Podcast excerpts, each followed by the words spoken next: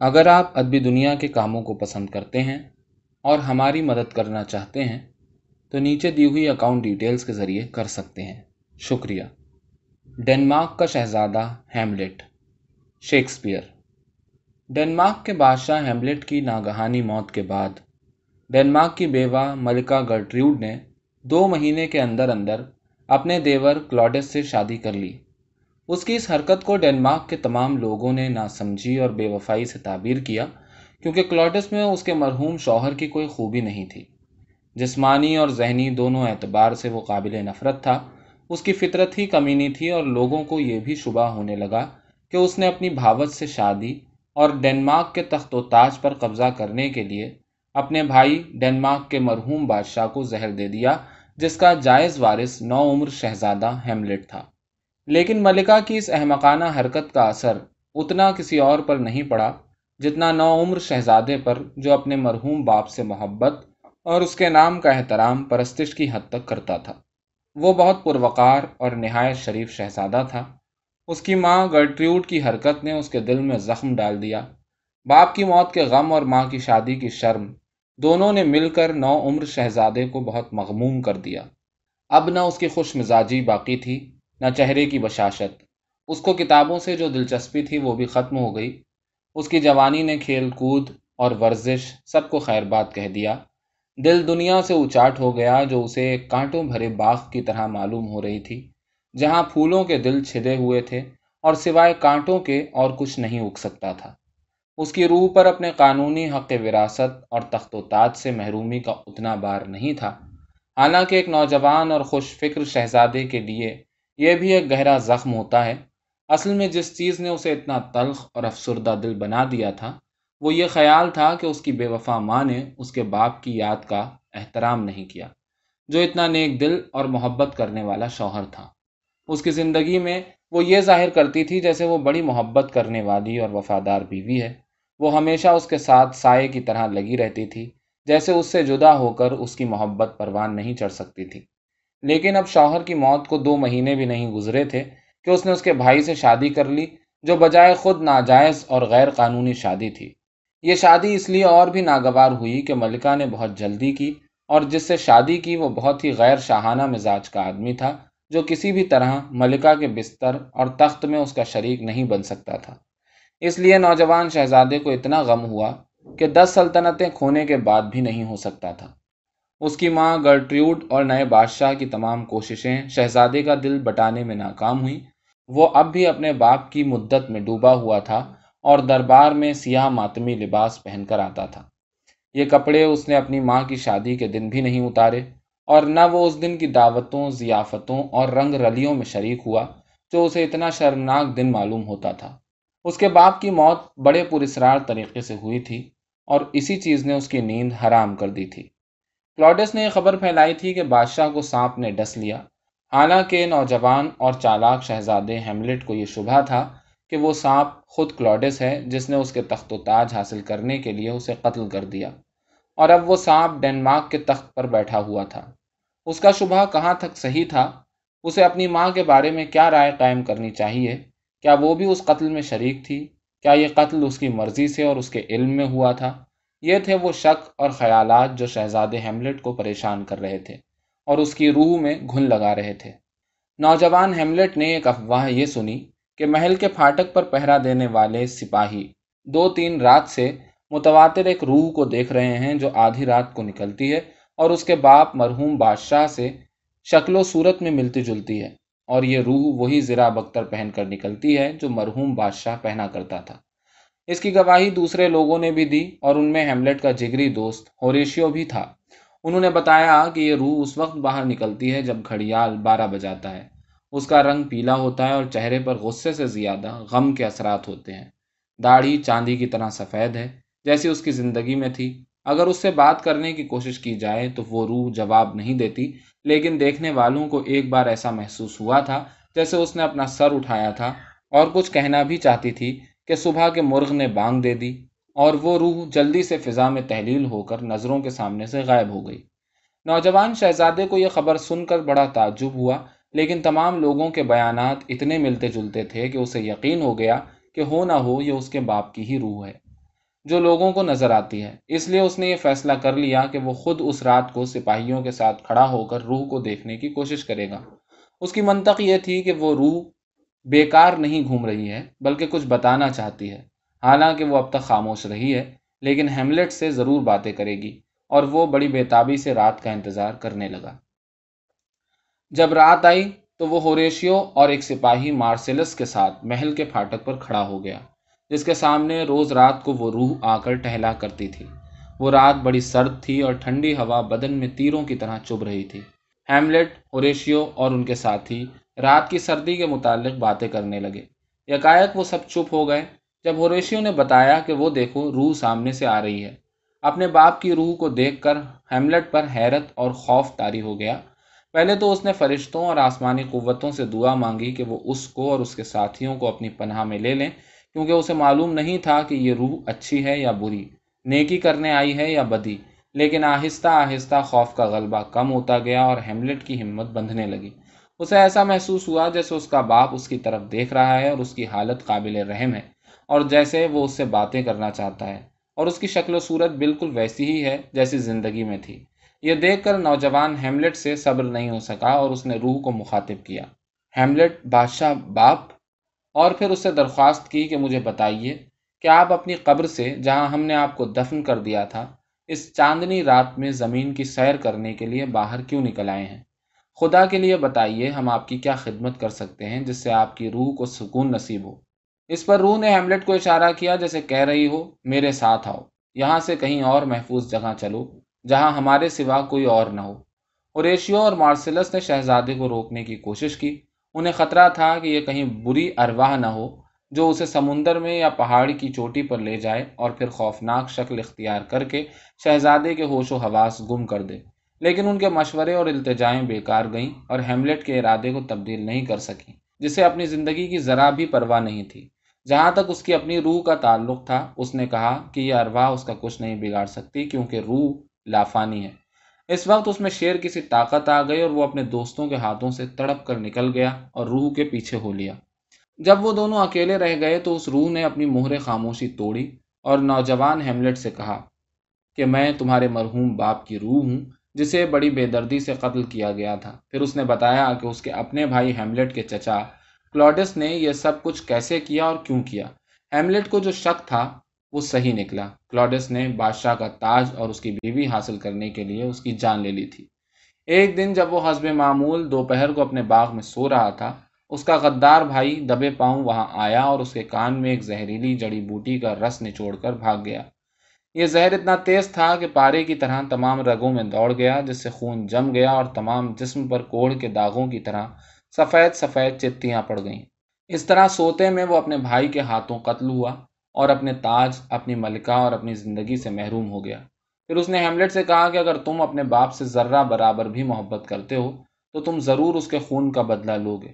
اس نے اپنے بیٹے سے بھی یہ فریاد کی کہ تمہاری ماں کتنی بے وفا اور بری نکلی کہ اپنے پہلے شوہر کی محبت کو بھول کر اس کے قاتل سے شادی کرنے پر آمادہ ہو گئی۔ ساتھ ہی ساتھ اس نے ہیملٹ کو ہدایات بھی کی کہ تم اپنے پاجی چچا سے انتقام لینے کے لیے جو کچھ بھی کرو، اپنی ماں پر کبھی ظلم اور جبر مت کرنا اور اسے یوں ہی چھوڑ دینا تاکہ وہ اپنے خدا کے سامنے جواب دہ ہو اور اپنے ضمیر کے تازیانے کھاتی رہے۔ ہیملٹ نے اس کی تمام ہدایات پر عمل کرنے کا وعدہ کیا اور وہ روح وہاں سے غائب ہو گئی۔ اور جب ہیملٹ تنہا رہ گیا تو اس نے عہد کیا اور قسم کھائی کہ اسے جو کچھ یاد ہے، اس نے اب تک جو کچھ کتابوں میں پڑھا ہے یا ذاتی مشاہدے سے سیکھا ہے، سب کو فوراً بھول جائے گا اور اپنے دل میں صرف اپنے باپ کی روح کی بتائی ہوئی باتیں یاد رکھے گا اور اس کی ہدایت پر عمل کرے گا۔ ہیملٹ نے سارا واقعہ اپنے عزیز دوست ہوریشیو کے سوا اور کسی سے نہیں بتایا اور اس نے ہوریشیو اور مارسلس دونوں کو ہدایت کی کہ اس رات انہوں نے جو کچھ دیکھا تھا اس کا ذکر کسی اور سے نہ کریں۔ ہیملٹ کی صحت پہلے ہی سے خراب تھی اور وہ افسردہ دل رہتا تھا۔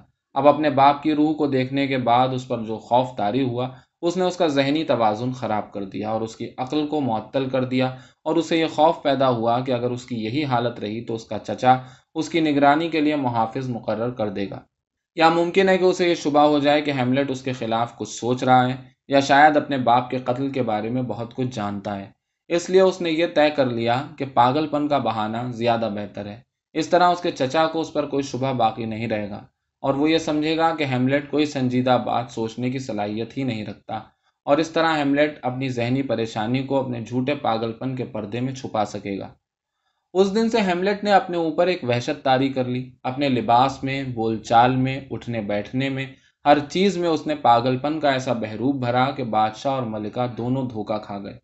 انہیں یہ خیال بھی نہیں گزرا کہ ہیملیٹ کے باپ کی موت اس کے غم کی کافی وجہ ہو سکتی ہے، جس سے وہ اتنا بدہواس ہو جائے گا، بلکہ وہ اس نتیجے پر پہنچے کہ اس بیماری کی وجہ محبت ہے اور اپنے نزدیک انہوں نے اس لڑکی کو بھی تلاش کر لیا جس سے وہ محبت کرتا تھا۔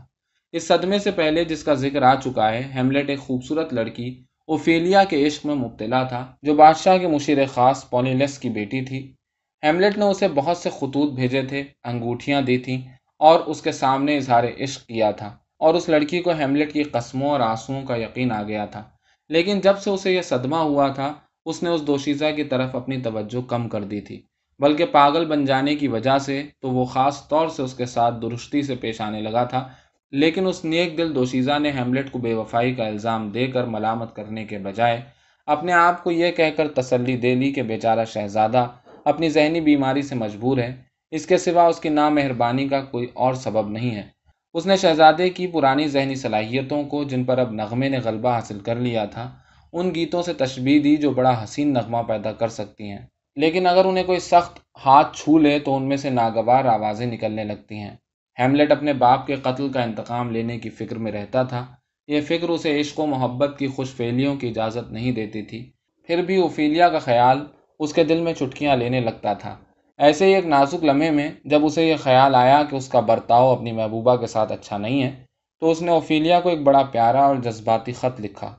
اس میں اس نے ایسا انداز بیان اختیار کیا جو اس کے بناوٹی پاگل پن کے مطابق تھا، لیکن اس میں کہیں کہیں لطیف اور نازک جذبات کی بھی آمیزش کر دی تاکہ اس حسین اور محترم دوشیزہ کو معلوم ہو جائے کہ اس کی محبت اب بھی ہیملیٹ کے دل میں جاگزین ہے۔ اس نے لکھا تھا کہ تم اس پر شک کر سکتی ہو کہ ستارے روشن ہیں۔ تم اس پر شک کر سکتی ہو کہ سورج گھومتا ہے اور سچائی کو جھوٹ سمجھ سکتی ہو، لیکن میری محبت پر کبھی شبہ مت کرنا۔ اوفیلیا نے بڑی سعادت مندی سے یہ خط اپنے باپ کو دکھا دیا۔ بوڑھے مشیر نے سوچا کہ اس کا فرض ہے کہ وہ ہیملیٹ کا خط بادشاہ اور ملکہ کے سامنے پیش کر دے، جنہیں اس کے بعد یہ یقین ہو گیا کہ ہیملیٹ کے پاگل پن کی اصلی وجہ اس کا عشق ہے۔ اور ملکہ نے یہ خواہش ظاہر کی کہ اس کے بیٹے کی دیوانگی کا سبب چونکہ اوفیلیا کا پاک حسن ہے اس لیے یہ بھی ممکن ہے کہ اس کا حسن اور اس کی خوبیاں شہزادے کے دل و دماغ کو سدھار دیں۔ لیکن ہیملیٹ کی بیماری زیادہ شدید تھی اور اس کا علاج اس طرح ممکن نہیں تھا۔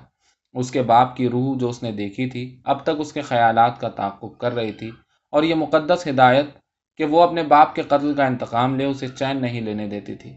جب تک وہ اپنا فرض پورا نہ کر لے، اطمینان ممکن نہیں تھا۔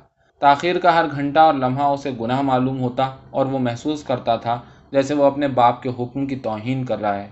لیکن جھوٹے بادشاہ کو موت کے گھاٹ اتارنا آسان کام نہیں تھا، کیونکہ وہ ہر وقت محافظوں اور پہرے داروں میں گھرا رہتا تھا۔ اگر اس دشواری پر قابو پا لیا جاتا تو دوسری دشواری پیدا ہو جاتی تھی۔ اور وہ ہیملیٹ کی ماں ملکہ کی موجودگی تھی جو ہر وقت بادشاہ کے ساتھ سائے کی طرح لگی رہتی تھی۔ اس کی ماں کا وجود اسے اس کے ارادوں سے باز رکھتا تھا۔ اس کے علاوہ صرف یہ خیال کہ غاصب بادشاہ اب اس کی ماں کا شوہر ہے اس کے مقصد اور ارادے کی دھار کند کر دیتا تھا۔ ہیملیٹ ایسے رحم دل شہزادے کے لیے خود یہ چیز بڑی تکلیف دہ تھی کہ وہ اپنے ایک ہمجنس انسان کو موت کے گھاٹ اتار دے۔ اس کے غم اور افسردگی نے اس کے ارادوں میں اور تذبذب پیدا کر دیا تھا۔ اس وجہ سے وہ عمل نہیں کر پاتا تھا۔ اس کے ساتھ یہ خیال بھی اسے ستاتا رہتا کہ جس روح کو اس نے دیکھا تھا، وہ کیا واقعی اس کے باپ کی روح تھی یا کوئی خبیص بھوت تھا جو اسے فریب میں مبتلا کر کے برائی کے لیے آمادہ کرنا چاہتا تھا؟ اس نے سنا تھا کہ بھوت پریت چاہے جیسی بھی شکل اختیار کر سکتے ہیں اور ممکن ہے کہ کوئی بھوت اس کے باپ کی شکل اختیار کر کے اس کی کمزوری اور غم سے فائدہ اٹھانا چاہتا ہو اور اسے قتل جیسی کبھی حرکت پر آمادہ کر دینا چاہتا ہو۔ اس لیے ہیملیٹ نے طے کیا کہ وہ پہلے اس کی تصدیق کرے گا اور محض روح یا بھوت کے کہنے پر عمل نہیں کرے گا۔ شہزادہ اسی کشمکش کے عالم میں تھا کہ دربار میں کچھ اداکار آئے جن کے کھیلوں میں ہیملیٹ بہت دلچسپی لیا کرتا تھا۔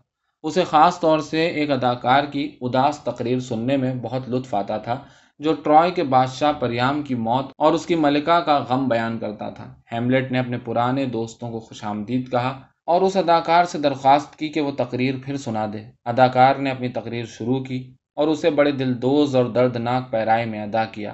بوڑھے بادشاہ کا قتل، آگ سے اس کا شہر، اس کی رعایا کی تباہی، اس کی ملکہ کا غم اور دیوانگی اس کا ننگے پیر بھاگنا، جبکہ اس کے سر پر تاج کی جگہ کپڑے کا ایک چیتڑا تھا اور جسم پر صرف ایک کمبل جو اس نے جلدی میں اٹھا کر اوڑھ لیا تھا۔ یہ سب اداکار نے اس طرح بیان کیا کہ تمام سننے والوں کی آنکھیں بھر آئیں اور خود اداکار کی آواز آنسوؤں سے بھیگ گئی۔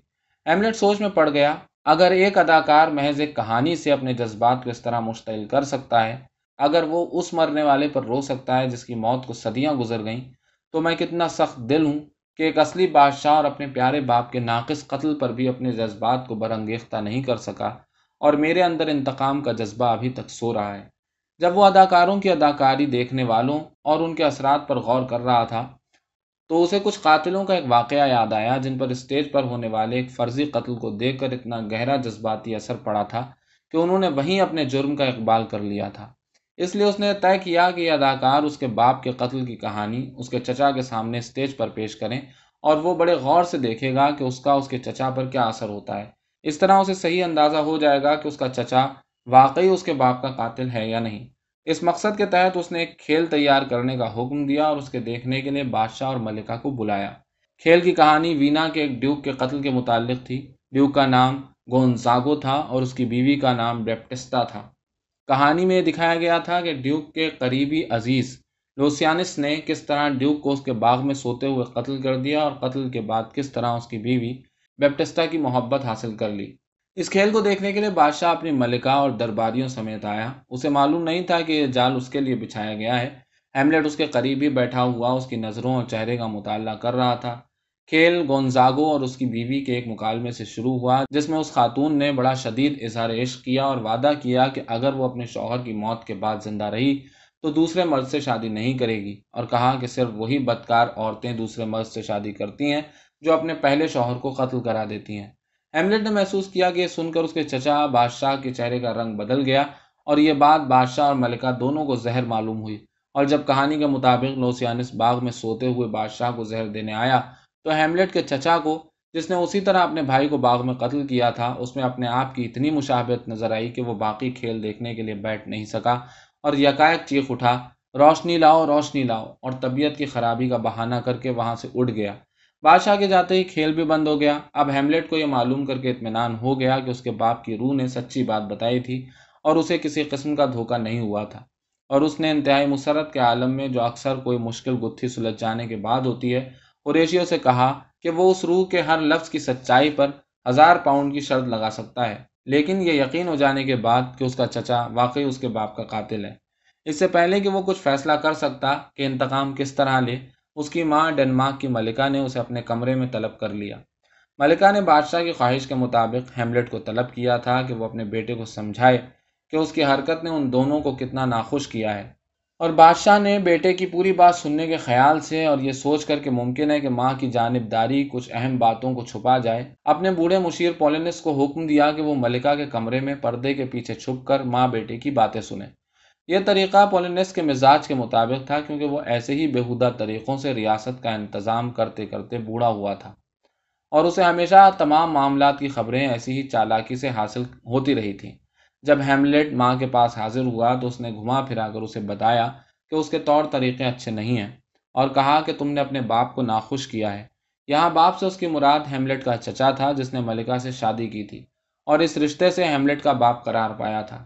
ہیملٹ کو یہ بہت ناگوار ہوا کہ اس کی ماں باپ جیسا خوبصورت اور قابل احترام لفظ اس شخص کے لیے استعمال کر رہی ہے جو ہیملٹ کی نظروں میں بہت حقیر اور کمینہ تھا، اس لیے اس نے ذرا تلخی سے جواب دیا۔ ماں تم نے میرے باپ کو بہت ناخوش کیا ہے۔ اس نے میرے باپ کے الفاظ پر زور دیا۔ ملکہ نے کہا، یہ بے معنی جواب ہے۔ اتنا ہی بے معنی جتنا تمہارا سوال تھا، ہیملٹ بولا۔ ملکہ نے پوچھا، کیا تم بھول گئے ہو کہ کس سے باتیں کر رہے ہو؟ افسوس، ہیملٹ نے جواب دیا۔ کاش میں بھول جاتا، تم ملکہ ہو۔ اپنے شوہر کے بھائی کی بیوی اور میری ماں۔ کاش تم وہ نہ ہوتی جو ہو۔ اچھا ملکہ نے کہا۔ اگر تم میرا اتنا بھی احترام نہیں کرتے ہو، تو میں ان لوگوں سے کہوں گی جو تم سے بات کر سکتے ہیں۔ ملکہ نے بادشاہ یا پولینس کو بلانے کا ارادہ کیا۔ اس وقت ملکہ اکیلی تھی اور ہیملٹ اسے اس وقت تک نہیں جانے دینا چاہتا تھا جب تک اسے اس کی بدکاری سے آگاہ نہ کر دے اور اس نے اس کی کلائی اپنے مضبوط ہاتھ میں پکڑ لی اور اسے بیٹھنے پر مجبور کر دیا۔ ملکہ شہزادے کی اس بے باکی سے خوفزدہ ہو گئی اور اسے یہ ڈر پیدا ہو گیا کہ کہیں وہ اپنے پاگل پن میں کوئی بیجا حرکت نہ کر بیٹھے اور وہ چیخ اٹھی۔ اس وقت پردوں کے پیچھے سے ایک آواز بلند ہوئی، بچاؤ، ملکہ کو بچاؤ، جسے سن کر ہیملٹ یہ سمجھا کہ خود بادشاہ پردے کے پیچھے چھپا کھڑا ہے اور اس نے اپنی تلوار نکال کر اس جگہ وار کیا جہاں سے آواز آئی تھی۔ آواز بند ہو گئی اور ایک آدمی دھڑام سے نیچے گرا۔ جب ہیملٹ نے لاش گھسیٹ کر باہر نکالی تو دیکھا بادشاہ نہیں تھا، بلکہ اس کا چالاک مشیر پولینس تھا جو جاسوسی کرنے کے لیے پردے کے پیچھے کھڑا تھا۔ یا خدا، ملکہ چلائی، تم نے کیسی خونی حرکت کی ہے ہیملٹ؟ ہاں خونی حرکت ماں، ہیملٹ نے جواب دیا، لیکن اتنی بری نہیں جتنی تمہاری حرکت ہے۔ تم نے ایک بادشاہ کو قتل کر کے اس کے بھائی سے شادی کر لی۔ ہیملٹ اب بہت آگے بڑھ چکا تھا اور یہاں چپ نہیں ہو سکتا تھا۔ اب اس پر اپنی ماں سے صاف صاف بات کرنے کی کیفیت تاری تھی۔ اس پاک باز شہزادے نے بڑے ہی مؤثر الفاظ میں ان کے سامنے اس کی بدکاری کا نقشہ کھینچا اور بتایا کہ اس کے افعال کتنے گندے اور گھنونے ہیں۔ وہ کتنی جلدی مرحوم بادشاہ کو بھول گئی اور اس کے بعد اس کے بھائی اور قاتل سے شادی کر لی۔ اس نے کہا کہ تم نے ایسا کام کیا ہے کہ آسمان کو شرم آ رہی ہے۔ اور زمین تم سے نفرت کرنے لگی ہے۔ پھر اس نے اپنی ماں کو دو تصویریں دکھائیں۔ ایک مرحوم بادشاہ یعنی اس کے پہلے شوہر کی اور دوسری موجودہ بادشاہ یعنی اس کے دوسرے شوہر کی اور کہا کہ دونوں کا فرق دیکھو۔ میرے باپ کے ماتھے پر کیا جلال ہے؟ جیسے وہ دیوتا معلوم ہو رہا ہو۔ اور اس کے بال یونانی دیو مالا کے دیوتا اپالو کے سے ہیں۔ پیشانی جوپیٹر کی سی، آنکھیں مارسن جیسی اور انداز مرکری کا سا۔ جیسے وہ ابھی بھی کسی پہاڑ کی فلک بوس چوٹی پر سے اترا ہو یہ تمہارا پہلا شوہر تھا۔ اب اپنے دوسرے شوہر کو دیکھو جس کی صورت پر پھٹکار برس رہی ہے، کیونکہ اس نے اپنے بھائی کو قتل کیا ہے۔ ملکہ کو یہ باتیں سن کر شرم بھی آئی اور تکلیف بھی ہوئی، کیونکہ اس کے بیٹے نے اسے اس کی اصلی روح دکھا دی تھی، جو اب بالکل سیاہ ہو چکی تھی۔ پھر اس نے اپنی ماں سے کہا کہ تم اس آدمی کا ساتھ کیسے پسند کرتی ہو؟ تم اپنے پہلے شوہر کے قاتل کی بیوی کیسے بن سکتی ہو؟ جس نے چوروں کی طرح اپنا تاج حاصل کیا ہے۔ وہ اس طرح جوش و خروش سے باتیں کر رہا تھا کہ اس کے باپ کی روح پھر نمودار ہوئی۔ اس کی وہی شکل تھی جو زندگی میں بادشاہ کی شکل تھی اور جس شکل میں اس نے پہلے روح کو دیکھا تھا۔ جب وہ روح کمرے میں داخل ہوئی تو ہیملٹ نے گھبرا کر پوچھا کہ وہ کیا چاہتی ہے۔ اس نے جواب میں کہا کہ تم انتقام لینے کا وعدہ کر کے بھول گئے۔ پھر اس نے ہیملٹ کو یہ ہدایت کی کہ اپنی ماں سے نرمی کے ساتھ بات کرو، ورنہ غم اور خوف اس کی جان لے لیں گے۔ یہ کہہ کر روح غائب ہو گئی اور ہیملٹ کے سوا کسی نے اسے نہیں دیکھا۔ وہ اس طرف اشارہ کرنے کے باوجود بھی اپنی ماں کو اپنے باپ کی روح نہیں دکھا سکا اور ماں یہی سمجھی کہ اس کا بیٹا اپنے پاگل پن میں خالی ہوا سے باتیں کر رہا ہے۔ لیکن ہیملٹ نے اس سے کہا کہ اپنے گندے ضمیر اور غلیظ روح کو یہ کہہ کر تسکین مت دو کہ میں جو کچھ کہہ رہا ہوں وہ پاگل پن ہے اور تمہاری اپنی بد کرداری کو اس میں کوئی دخل نہیں ہے۔ جس نے میرے باپ کی روح کو دوبارہ اس زمین پر آنے پر مجبور کیا۔ پھر اس نے ماں سے کہا کہ میری نبز دیکھو، یہ کتنی سبک رفتاری سے چل رہی ہے۔ پاگلوں کی نبز اس طرح نہیں چلتی۔ اور پھر اس نے اپنی آنکھوں میں آنسو بھر کر ماں سے درخواست کی کہ خدا کے سامنے اپنے پچھلے گناہوں کا اعتراف کرے اور آئندہ بادشاہ کی صحبت سے پرہیز کرے اور اس کے ساتھ بیوی کی طرح نہ رہے۔ جب تم میرے باپ کی یاد کا احترام کر کے اپنے آپ کو میری ماں ثابت کرو گی، تب میں تم سے کہوں گا کہ اپنے بیٹے کو دعا دو۔ ملکہ نے بیٹے کی اس ہدایت پر عمل کرنے کا وعدہ کر لیا۔ اب ہیملٹ یہ سوچنے لگا کہ اس نے اپنے غصے اور جلد بازی میں کس کو قتل کر دیا۔ اور جب اسے یہ احساس ہوا کہ اس نے اپنی پیاری اوفیلیا کے باپ پولینس کو قتل کر دیا ہے، تو اس نے لاش کو سرکا کر ایک طرف رکھ دیا اور اپنے کیے پر پچھتانے اور رونے لگا۔ پولینس کی موت سے بادشاہ کو یہ موقع ہاتھ لگا کہ ہیملٹ کو سلطنت سے باہر نکال دے۔ وہ تو اسے قتل کر دیتا کیونکہ ہیملٹ اس کے لیے بہت خطرناک تھا، لیکن وہ اپنی رعایا سے ڈرتا تھا جو ہیملٹ سے بہت محبت کرتی تھی اور ملکہ سے بھی گھبراتا تھا جو اپنی تمام کمزوریوں کے باوجود اپنے بیٹے پر جان چھڑکتی تھی۔ چالاک اور ایار بادشاہ نے ملکہ سے کہا کہ ہیملٹ کی جان خطرے میں ہے اور اسے پولینس کی موت کے لیے جواب دینا پڑے گا۔ اسے ایک جہاز میں بٹھا کر انگلستان روانہ کر دیا اور اس کے ساتھ اپنے دو درباری بھی کر دیے جن کے ہاتھ اس نے انگلستان کے بادشاہ کے نام جو ڈنمارک کا باج گزار تھا، ایک خط بھیجا اور اس میں یہ ہدایت کی کہ جیسے ہی ہیملٹ انگلستان میں قدم رکھے اسے قتل کر دیا جائے۔ ہیملٹ کو کسی طرح شبہ ہو گیا اور اس نے رات کے وقت وہ خط کھول لیا۔ اور اس میں اپنا نام مٹا کر درباریوں کا نام لکھ دیا کہ وہ انگلستان میں قتل کر دیے جائیں۔ پھر اس نے خط بند کر کے اور مہر لگا کر وہیں رکھ دیا جہاں سے اٹھایا تھا۔ ابھی جہاز تھوڑی ہی دور گیا تھا کہ اس پر بحری قزاقوں نے حملہ کر دیا اور لڑائی شروع ہو گئی۔ ہیملٹ اپنی بہادری کے جوش میں اپنی تلوار لیے اکیلا دشمن کے جہاز پر چلا گیا اور بزدل درباری اپنا جہاز لے کر بھاگ گئے اور انگلستان روانہ ہو گئے، جہاں ان کی موت ان کا انتظار کر رہی تھی، کیونکہ ہیملٹ نے اپنے نام کی جگہ خط میں ان کے نام لکھ دیے تھے۔ جب قزاقوں کو یہ معلوم ہوا کہ ان کا قیدی ایک شہزادہ ہے، تو انہوں نے بڑی مہربانی اور شرافت کا برتاؤ کیا۔ کیونکہ انہیں امید تھی کہ شہزادہ کبھی نہ کبھی انہیں اس کا صلہ ضرور دے گا۔ چنانچہ انہوں نے ہیملیٹ کو ڈینمارک کی ایک بندرگاہ پر اتار دیا۔ وہاں سے ہیملیٹ نے بادشاہ کو ایک خط لکھا اور بتایا کہ بعض عجیب و غریب حالات اسے پھر ڈینمارک میں واپس لے آئے ہیں۔ اسی خط میں اس نے دوسرے دن دربار میں حاضر ہونے کا بھی وعدہ کیا، لیکن جب وہ دوسرے دن گھر پہنچا تو اسے ایک نہایت غمناک منظر دکھائی دیا۔ اس کی نوجوان اور خوبصورت محبوبہ اوفیلیا کا جنازہ تھا۔ باپ کی موت کے بعد سے اس لڑکی کے ہوش و حواس نے جواب دے دیا تھا۔ اس حساس دوشیزہ پر اس کا بڑا برا اثر پڑا تھا کہ اس کا باپ اس شہزادے کے ہاتھ سے قتل ہوا جس سے وہ بلا کا عشق کرتی تھی۔ اب وہ درباری خواتین کو پھول پیش کرتی رہتی تھی اور کہتی تھی کہ یہ اس کے باپ کے جنازے کے لیے ہیں اور دن بھر محبت اور موت کے گیت گاتی رہتی تھی۔ بعض گیت بڑے محمل اور بے معنی ہوتے تھے اور ایسا معلوم ہوتا تھا جیسے اسے یاد ہی نہیں کہ کیا ہوا ہے۔ محل کے پاس ایک چشمہ بہتا تھا جس کے کنارے بیلا مجنو کی ہری ہری شاخیں پانی میں جھکی ہوئی تھیں۔ ایک دن وہ تنہا اس چشمے کے پاس آ نکلی اور پھولوں اور کانٹوں کا ایک ملا جلا ہار گوند رہی تھی۔ اس نے بیلا مجنو کی شاخوں کے گلے میں یہ ہار ڈالنے کی کوشش کی اور وہ اپنے پھولوں سمیت پانی میں گر گئی۔ تھوڑی دیر تک تو وہ اپنے کپڑوں کی وجہ سے پانی میں تیرتی رہی اور غمگین گیت گاتی رہی۔ پھر کپڑوں میں پانی بھر گیا اور ان کے وزن نے اسے چشمے میں غرق کر دیا اور موت کی سرد آغوش میں پہنچا دیا۔ جب ہیملیٹ اپنے گھر واپس آیا تو اس کے سامنے یہی جنازہ تھا جس کے ساتھ اوفیلیا کا بھائی لیارتس اور بادشاہ اور ملکہ اور بہت سے درباری تھے۔ ہیملیٹ کو کیا معلوم یہ کس کا جنازہ ہے؟ اور وہ ایک طرف کھڑا ہو کر کفن دفن کی رسمیں دیکھنے لگا۔ اس نے دیکھا کہ دوشیزہ لڑکیوں کی قبر کی طرح اس قبر میں بھی پھول ڈالے جا رہے ہیں اور خود ملکہ یہ کہہ کر پھول چڑھا رہی ہے کہ میں نے سوچا تھا کہ میں تیرا حجلے عروسی سجاؤں گی۔ کیا معلوم تھا کہ تیری قبر پر پھول چڑھانے پڑیں گے؟ تجھے تو میرے ہیملیٹ کی دلہن بننا چاہیے تھا۔ اور اس نے اس کے بھائی کو یہ کہتے سنا کہ تیری قبر پر لالے کے پھول مسکرائیں۔ پھر وہ خود قبر میں کود گیا اور گورکنوں سے کہنے لگا کہ مجھے بھی میری بہن کے ساتھ دفن کر دو۔ یہ منظر دیکھ کر ہیملیٹ کا جذبہ عشق پھر تازہ ہو گیا۔ اس کے لیے یہ ناقابل برداشت تھا کہ اوفیلیا کا بھائی محبت کا اظہار کرے، کیونکہ وہ سمجھتا تھا کہ وہ خود اوفیلیا سے اتنی محبت کرتا تھا کہ چالیس ہزار بھائی بھی نہیں کر سکتے۔ یکایک وہ باہر نکل آیا اور قبر میں کود گیا اور لیارتس سے بھی زیادہ شدت کے ساتھ اپنے عشق اور غم کا اظہار کرنے لگا۔ لیارتس نے فوراً پہچان لیا کہ یہ ہیملیٹ ہے جو اس کے باپ اور بہن کی موت کا ذمہ دار ہے اور اس نے لپک کر ہیملیٹ کی گردن پکڑ لی اور اس وقت تک نہیں چھوڑی جب تک لوگوں نے بیچ بچاؤ کر کے انہیں الگ الگ نہیں کر دیا۔ اوفیلیا کے دفن ہو جانے کے بعد ہیملیٹ نے لیارتس سے معافی مانگی اور کہا کہ وہ لیارتس سے لڑنے کے لیے قبر میں نہیں کودا تھا، بلکہ اس کے جذبہ عشق نے اسے مجبور کر دیا تھا، کیونکہ وہ یہ برداشت نہیں کر سکتا تھا کہ کوئی دوسرا شخص اوفیلیا سے اتنی محبت کر سکتا ہے۔ اس طرح وقتی طور پر دونوں نوجوان پھر دوست بن گئے، لیکن ہیملیٹ کے بدماش چچا یعنی ایار بادشاہ نے لیارتس کے غم و غصے سے فائدہ اٹھانا چاہا اور ہیملیٹ کو ختم کر دینے کی ترکیب نکالی۔ اس نے لیارتس کو اس پر آمادہ کر لیا کہ وہ ہیملیٹ کو دست بدست لڑائی کے لیے چنوتی دے۔ ہیملیٹ نے چنوتی قبول کر لی اور مقابلے کا دن مقرر ہو گیا۔ مقابلے کے دن سارے درباری جمع ہوئے۔ لیارتس نے بادشاہ کی ہدایت کے مطابق ایک تلوار زہر میں بجھا لی۔ دربار میں اس مقابلے پر بڑی بڑی بازیاں لگائی گئیں، کیونکہ ہیملیٹ اور لیارتس دونوں فن سپاہ گری کے ماہر تھے۔ ہیملیٹ نے لیارتس کی غداری کا احساس کیے بغیر ہتھیاروں میں سے ایک کند تلوار اٹھا لی۔